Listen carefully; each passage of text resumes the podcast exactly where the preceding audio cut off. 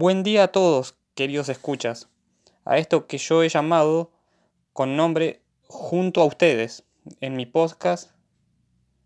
Mi nombre es Germán Torres y estoy cursando la carrera de artes visuales en la ciudad de Trelew.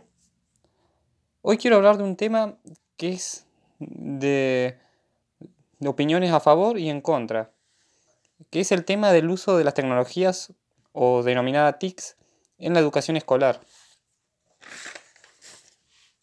Citando yo el texto de Gabriela Zabulki, llamado Del determinismo tecnológico al bricolaje digital, eh, les tengo estas preguntas. ¿De qué trata el texto? Por si alguno no lo sabe, el mismo presenta un conjunto de reflexiones en torno a la incorporación de las muchas tecnologías, de la información y la comunicación en la formación docente y en la agenda de las políticas educativas desde la década del 90 en adelante. Sacando información de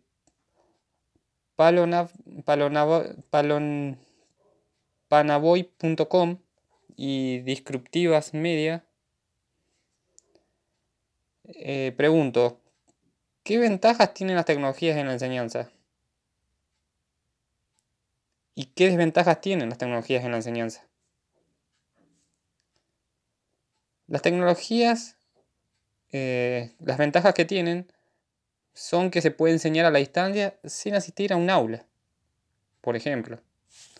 También que pueden ser más accesibles a nivel económico,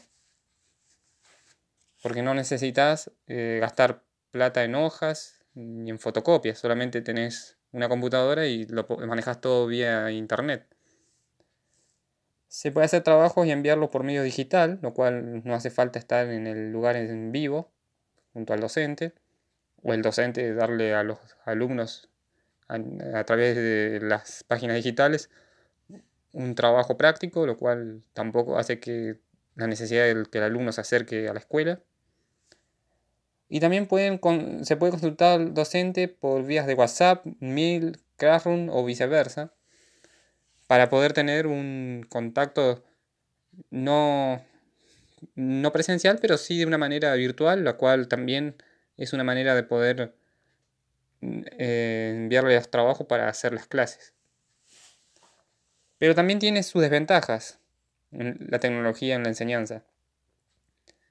Una de ellas, por ejemplo, sería el problema de la conectividad de distintos, por distintos motivos que hubo en el año 2020 con el tema del del paro por la pandemia de COVID-19, la cual eh, muchos alumnos no podían, incluso profesores, conectarse con la vía tecnológica por el motivo de que no las conexiones eran malas o los equipos, los aparatos tecnológicos también no eran los mejores, lo cual eso dificultaba a la hora de poder estar en una clase virtual el año 2020.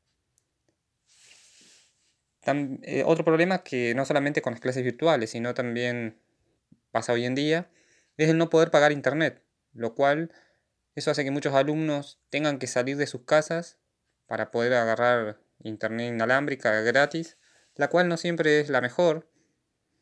Y pagar en un lugar internet también, eh, aparte lleva plata, es, es medio difícil ir todo el tiempo hasta la, hasta un locutorio lo que sea para poder tener acceso a la internet.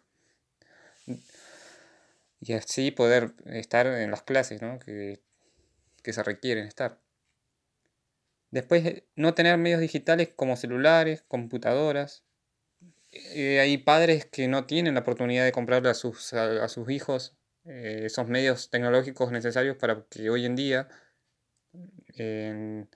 se puedan eh, se pueda hacer eh, se pueda llevar una clase que no sea en un aula, ¿no? Sobre todo para los alumnos que cursan un terciario, una universidad y bueno, eso se vio mucho también el año pasado en la pandemia con los chicos de que cursaban en el 2020. Se le hacía cada vez más difícil el poder asistir a, a las clases virtuales porque como digo no había eh, no tienen en su casa los medios digitales necesarios o computadoras o lo que fuere para poder eh, estar en las clases que tenían que estar. Después también otros problemas que hay es que es tener un solo medio digital en una, familia numerosa. Por ejemplo, tener un solo celular para poder meterte al Classroom o al WhatsApp. O una sola computadora cuando tenían que hacer una clase vía Meet, vía Zoom, vía Classroom. Eh, o sea, se quiere lo que quiero decir es que en el año 2020 se vio ese problemas de la no asistencia por el tema de de, que sí o sí tenían que usar los medios digitales y bueno, eso hizo que muchos chicos terminen dejando la escuela o terminen perdiendo incluso el año, lo cual no es nada bueno. Pero lamentablemente esos son los problemas que conllevan eh, la no presencialidad, eh, por eso yo estoy de acuerdo de que se haya vuelto este año 2021, el cual eh, de una manera u otra creo que se está haciendo un poquito mejor para todo el mundo. Otro problema también es el no saber usar las tecnologías. Los docentes, tanto docentes como muchos chicos, no están al tanto con la tecnología porque no tienen los medios que, para ir a pagarse un curso de internet o para poder obtener una computadora que alguien les enseñe. Entonces, al no tener esa esa información extra eh, a la hora de conectarse era muy difícil, prácticamente imposible. Y bueno, eso también fue una dificultad el año pasado.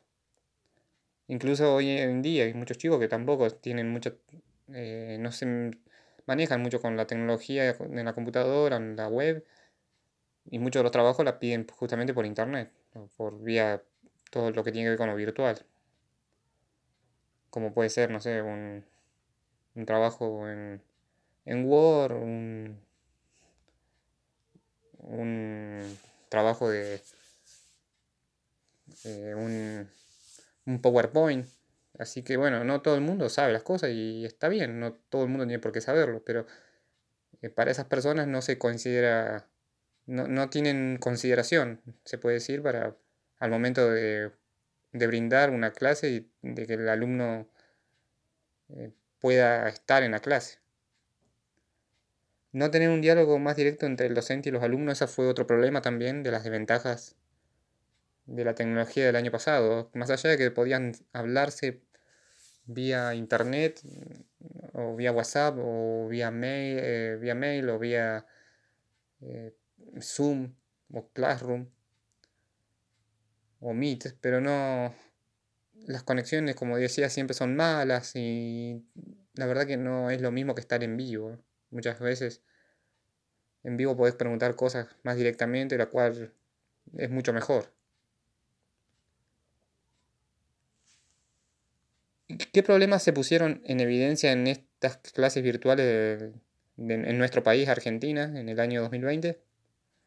Como dije, desde ya algunos docentes bueno, veían amenazado su rol de enseñante, al ver que sus alumnos sabían usar la tecnología mejor que ellos, e incluso los jóvenes debían ayudarlos a conectarse virtualmente, y otros como forma de cambiar sus rutinas de enseñanza. Otros lo veían, claro, como forma de cambiar sus rutinas de enseñanza, una forma de, de verlo como que podían usar otros medios, los cuales hoy en día también eh, se siguen usando a pesar de que volvimos a la presencialidad. Los alumnos no tienen los medios necesarios para conectarse virtualmente, también ese es otro problema, como decía, porque sus padres no pueden pagar la internet o no pueden comprar un celular adecuado a la situación del momento, que sea un celular inteligente con todas las funciones, o tienen que compartir, como decía, un único medio tecnológico para una sola familia, lo cual eso también hace que mientras un alumno, un compañero, un hermano usa la computadora, el otro tiene que esperar porque no pueden usarlo los dos a la vez, lógico. ¿Y con esto qué estoy diciendo yo? ¿Que la tecnología es buena o mala en la educación de niños y adolescentes? Para nada, sino que la misma tiene sus beneficios y también tiene sus problemas y que más allá de la entrega de computadoras en nuestra República Argentina, la no presencialidad escolar dejó en evidencia las desigualdades sociales que existen entre las familias de chicos que asisten al sistema educativo y los problemas al usar las herramientas digitales. Eso fue lo que se vio muy claramente en el año de pandemia. En resumen, las tecnologías digitales son una oportunidad, en cierta manera, para ampliar la forma de enseñar, como puede ser, como decía, el Gmail, el Classroom, el WhatsApp, el Zoom, el Meet, pero no por eso pueden sustituir las clases presenciales. Por los problemas que pueden tener los alumnos al conectarse con ellas, al igual que sus profesores, y la manera de poder preguntar y explicar en forma presencial. No es la misma forma. Eso yo lo vi muy claramente el año pasado y realmente eh, puedo decir que no hay nada mejor que estar en vivo, por más que, que cueste otras cosas, pero nada mejor que estar ahí. Bueno, queridos oyentes, esto ha sido, ha sido un gusto. Todo, eh, un gusto estar de este lado y será hasta la próxima vez. ciao。